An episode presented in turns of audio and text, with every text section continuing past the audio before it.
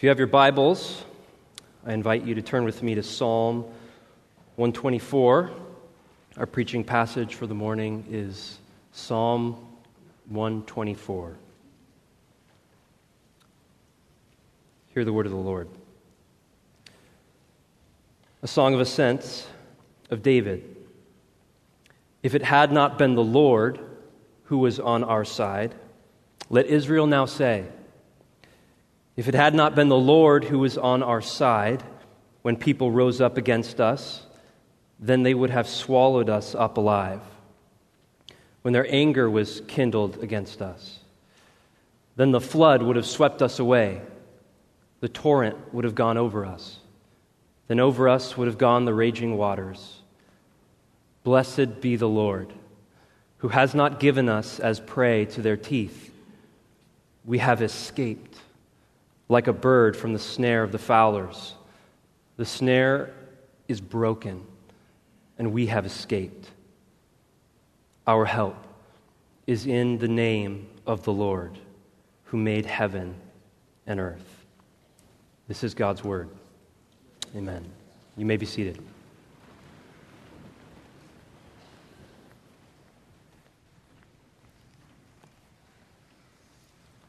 Let's pray.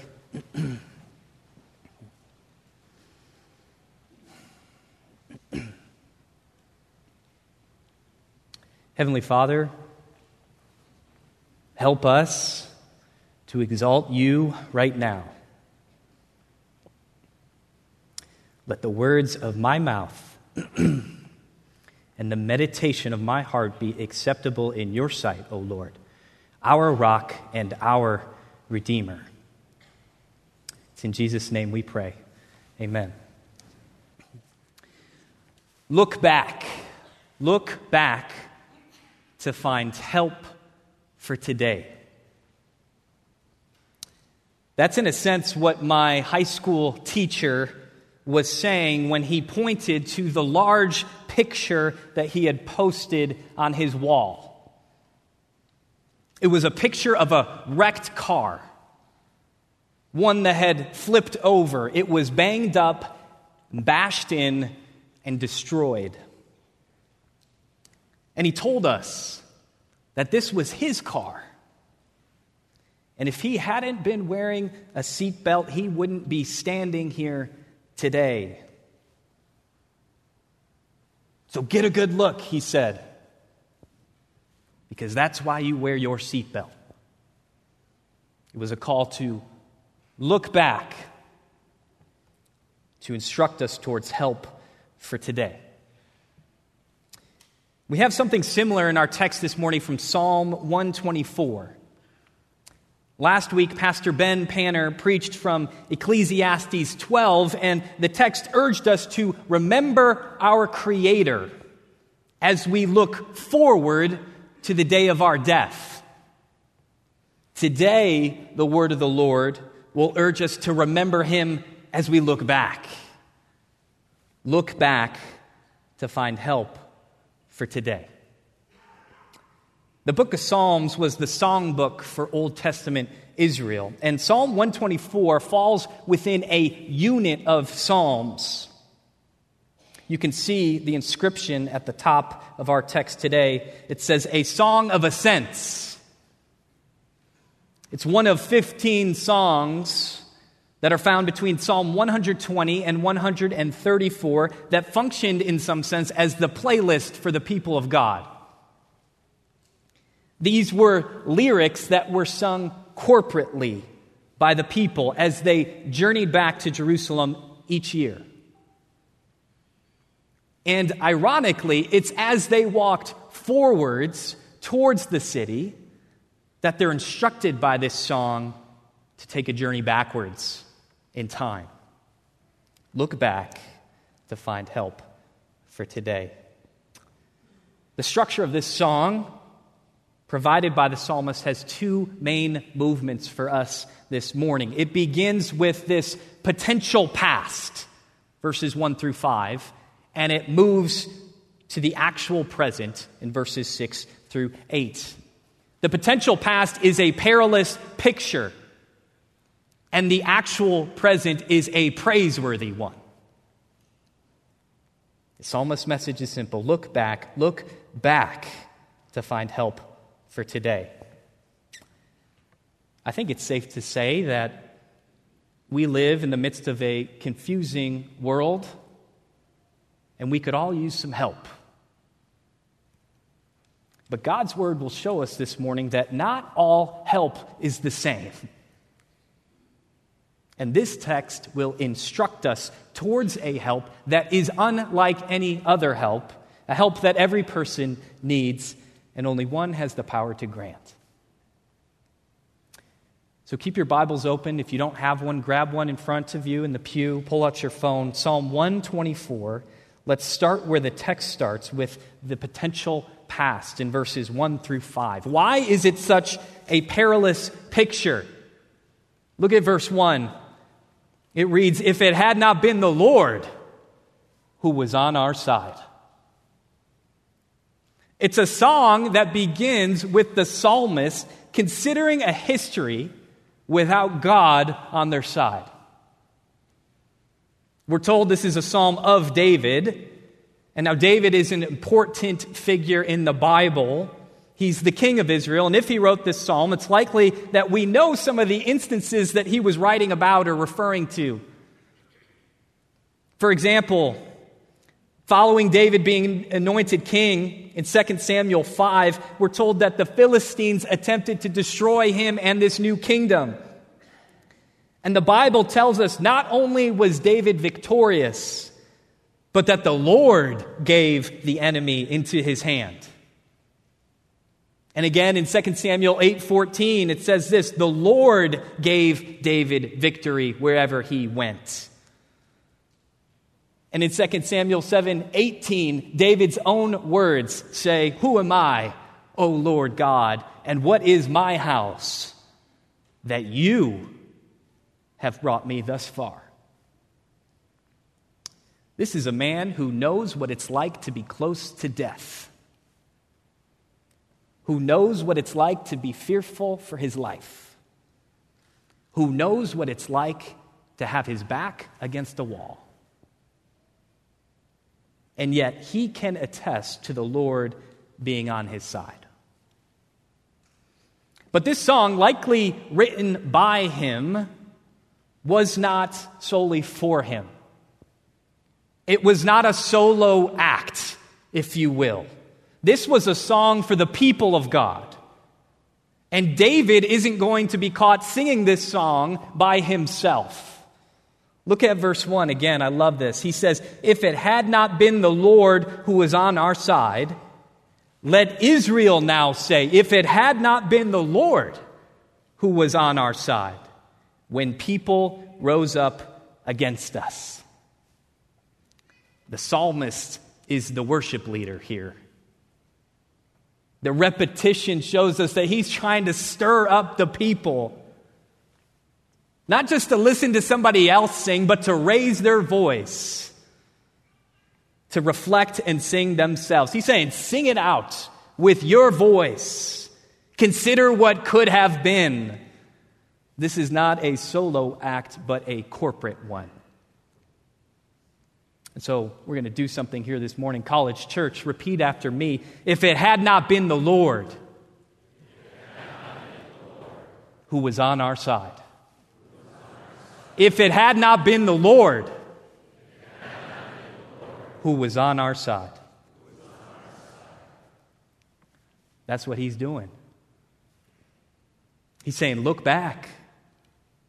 Where would we be without the Lord?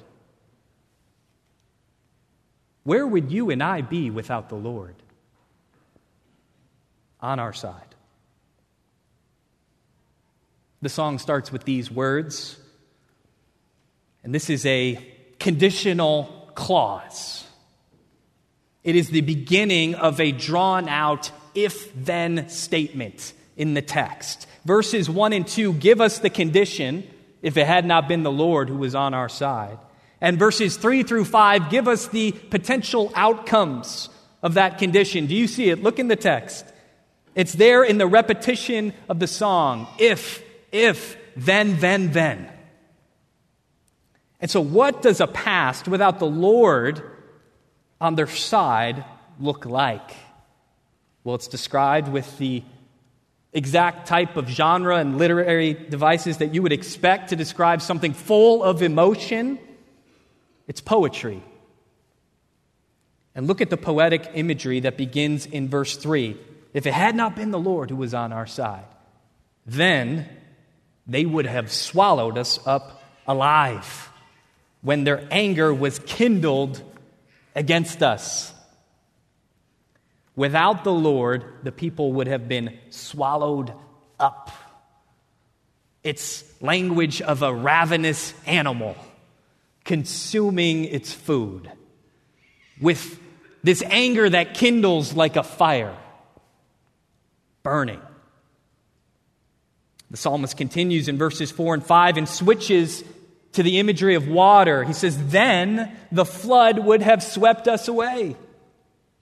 The torrent would have gone over us. Then over us would have gone the raging waters. Without the Lord, it's a scene of destruction, of life being wiped out.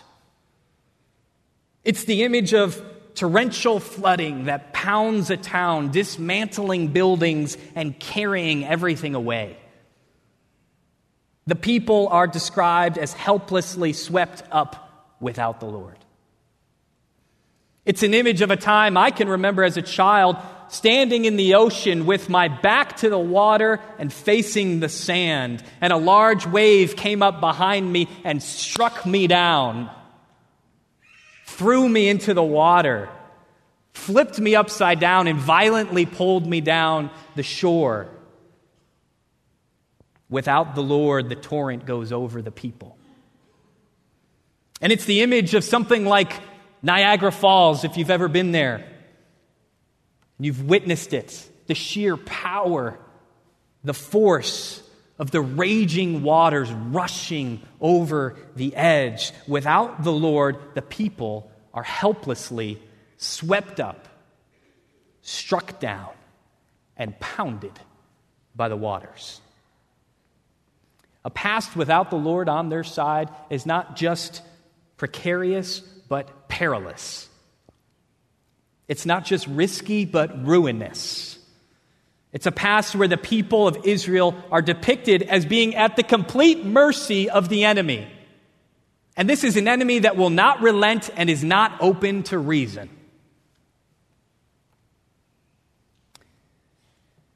And so, College Church, where would we be without the Lord?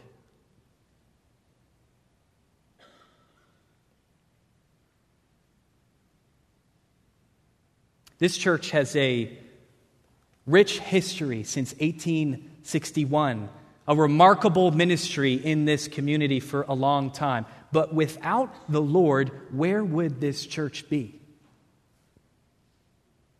This song is an antidote to any pride we may pad ourselves with. Without the Lord, we college church would be, in some sense, swallowed up and consumed, swept away, struck down, pounded, and helpless. And it makes you think where, where would we be, or where would you be personally? Not just corporately, but personally without the Lord.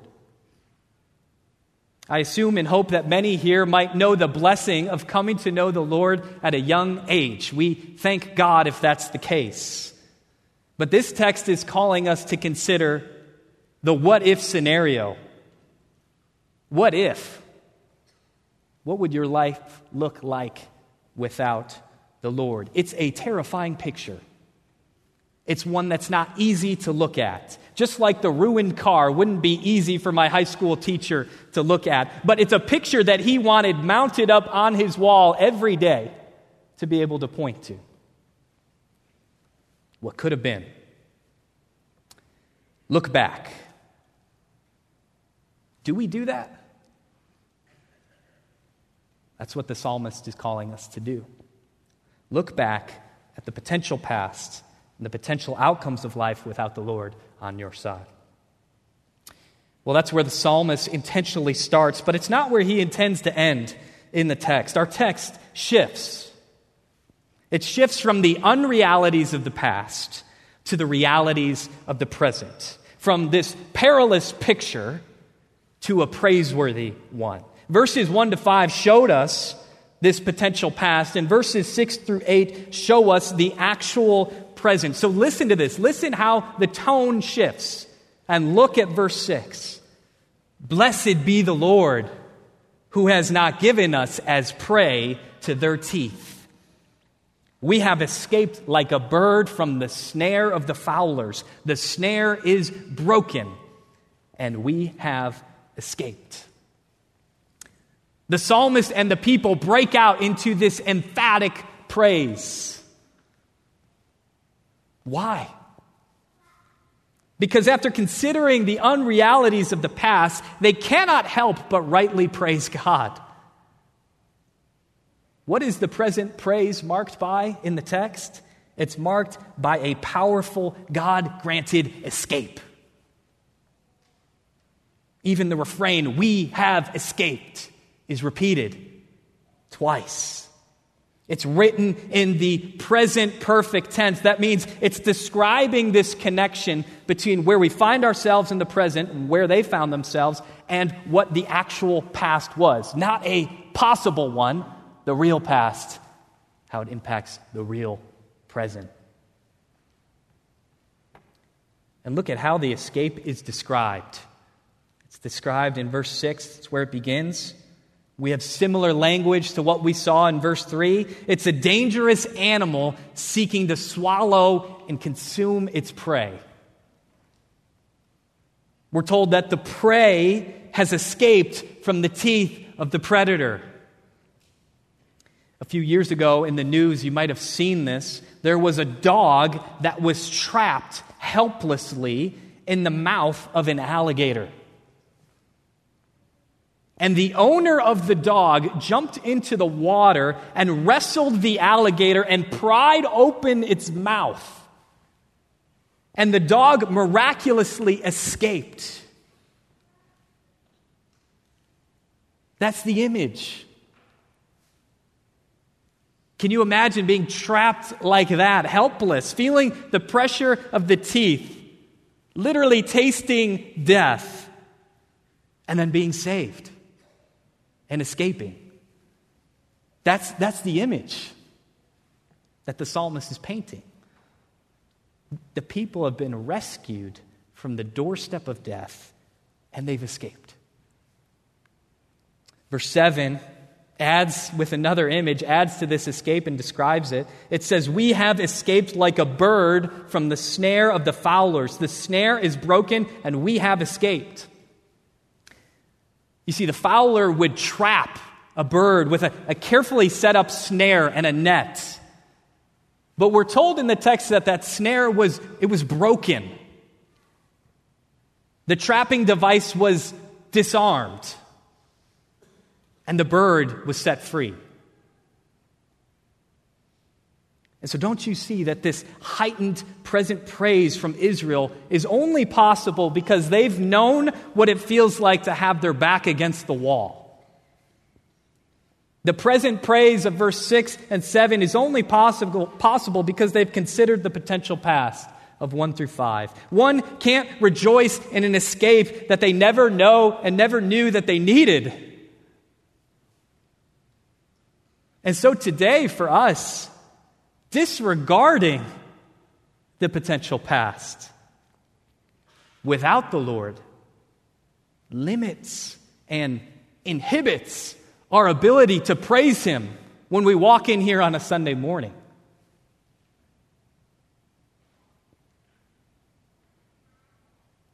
Maybe you read these words this morning and you just wish that if God was real, that He would do something like this for you. You long, long for an escape, for help. And I want you to see that there is a word here for you this morning. It is not an easy word, but it leads to a wonderful praise of escape. You see, Old Testament Israel in the Bible had countless enemies. you could read about. They were enslaved in Egypt, but God provided a way of escape. They were confronted by enemy nations, by the Philistines, but God provided a way of escape. They were taken into exile and captivity, but God provided a way of escape. Israel escaped from many great enemies. But this is meant not only to understand that, but to point to an even greater enemy today, an enemy that comes as a result of our sin, our unrighteousness before a righteous and holy God, a God who will not spare justice. And the evil one would like you to believe this morning that you aren't trapped, that you aren't in the mouth of the predator, that you aren't stuck in the snare of the fowler, but the sobering reality is you might be this morning. And it's only a matter of time before it's all over. The wages of sin is death, the Bible says. And this death is certain for all who do, who do not find a way of escape. And so, hear these words. In Psalm 124, these words were penned by a king who experienced an escape. But I tell you today, there is another king who did not experience escape. A king that came from the line of David, a man who knew what it was like to have people rise up against him a man who was preyed upon, who was nailed to a cross, a man who had the power to free himself but chose not to. And the Bible tells us that his name is Emmanuel, which means God with us or God on our side. He is the crucified king that has come from David. His name is Jesus. And he didn't escape so that we might. He died on the cross so that you might be forgiven. And all and any here who call upon his name in faith today, receiving his death as payment for their sinful debt, by faith receive inheritance, eternal life, forgiveness of sins, fellowship with God forever.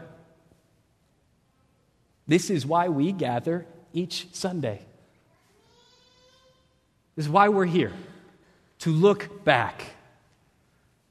We look back and praise God for, for providing a way of escape in Christ.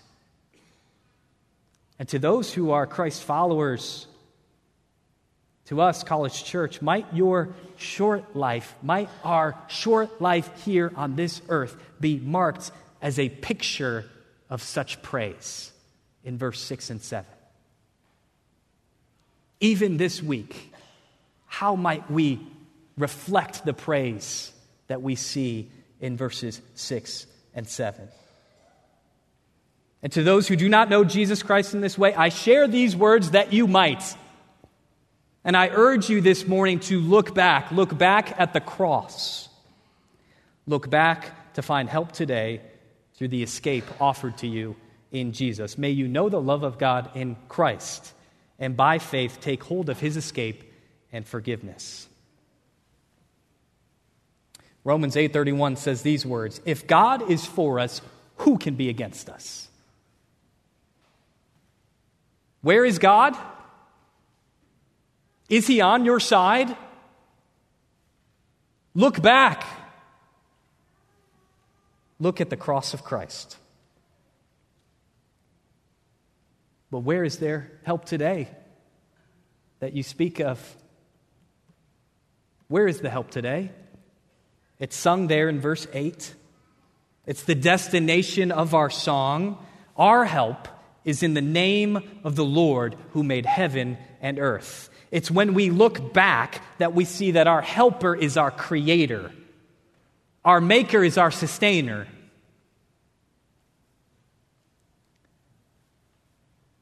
And I know this for some believers this morning is not an easy song to sing. For others, it may be, but for some, it may feel like it takes more than one call for the psalmist to lift up and raise their voice. Maybe this song is not a strong declaration, but a trepid and quiet whisper. And so, to those who feel stuck in verses 3 through 5, like the potential past is the reality you're living in, know that this text does not downplay whatever suffering you may be going through. We know there is real, confusing, challenging pain in this room. But I hope you see that this text presupposes and normalizes a world where the people of God who know His help still live in need of His ongoing help. Verse 8 ends with this ongoing present need for help. We are instructed to see that God moves towards those in need, not away from them. He sides with the needy and does not abandon them. And while he has not chosen to give complete understanding into his ways and his purposes in this fallen, broken world where there is suffering, and it may be difficult for you to feel like you can hold on and grasp it today, this morning, remember that our God is a covenant keeping God. He has been faithful, He is faithful, and He will continue to be faithful. He is holding you the words of Jesus comforted me this week as I considered it. John 10, to the sheep who are following him, Jesus says, No one will snatch them out of my hand.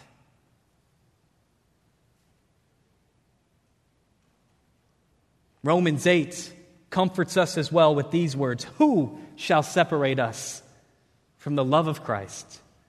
Shall tribulation or distress? Or persecution or famine or nakedness or danger or sword. As it is written, for your sake we are being killed all the day long. We are regarded as sheep to be slaughtered. No, in all things we are more than conquerors through him who loved us. For I am sure that neither death nor life, nor angels nor conquerors, nor things present nor things to come, nor powers, nor height, nor depth, nor anything else in all creation will be able to separate us from the love of our Creator, our Maker, the love of God in Christ Jesus our Lord. Look back to find help for today. When my high school teacher looked back, he could see what could have been. And so he lived in gratitude. And there's value in that, don't get me wrong. But the gratitude is short lived and does not guarantee life saving help in the future.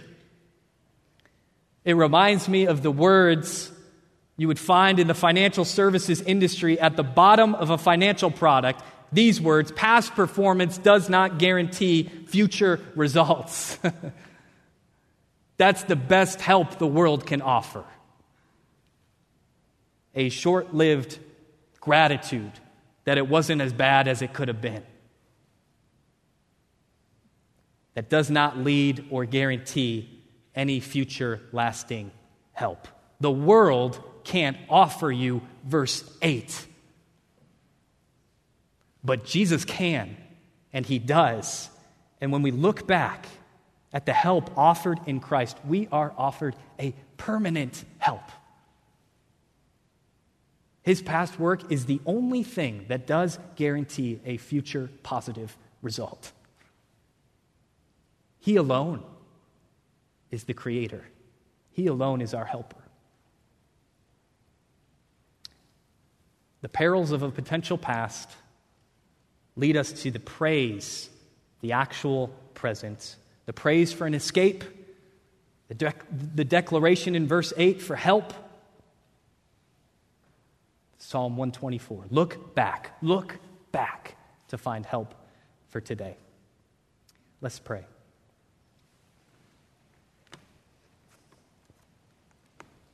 Gracious Heavenly Father, we thank you for being on our side. I pray that that comfort would tangibly affect those who need to hear those words this morning.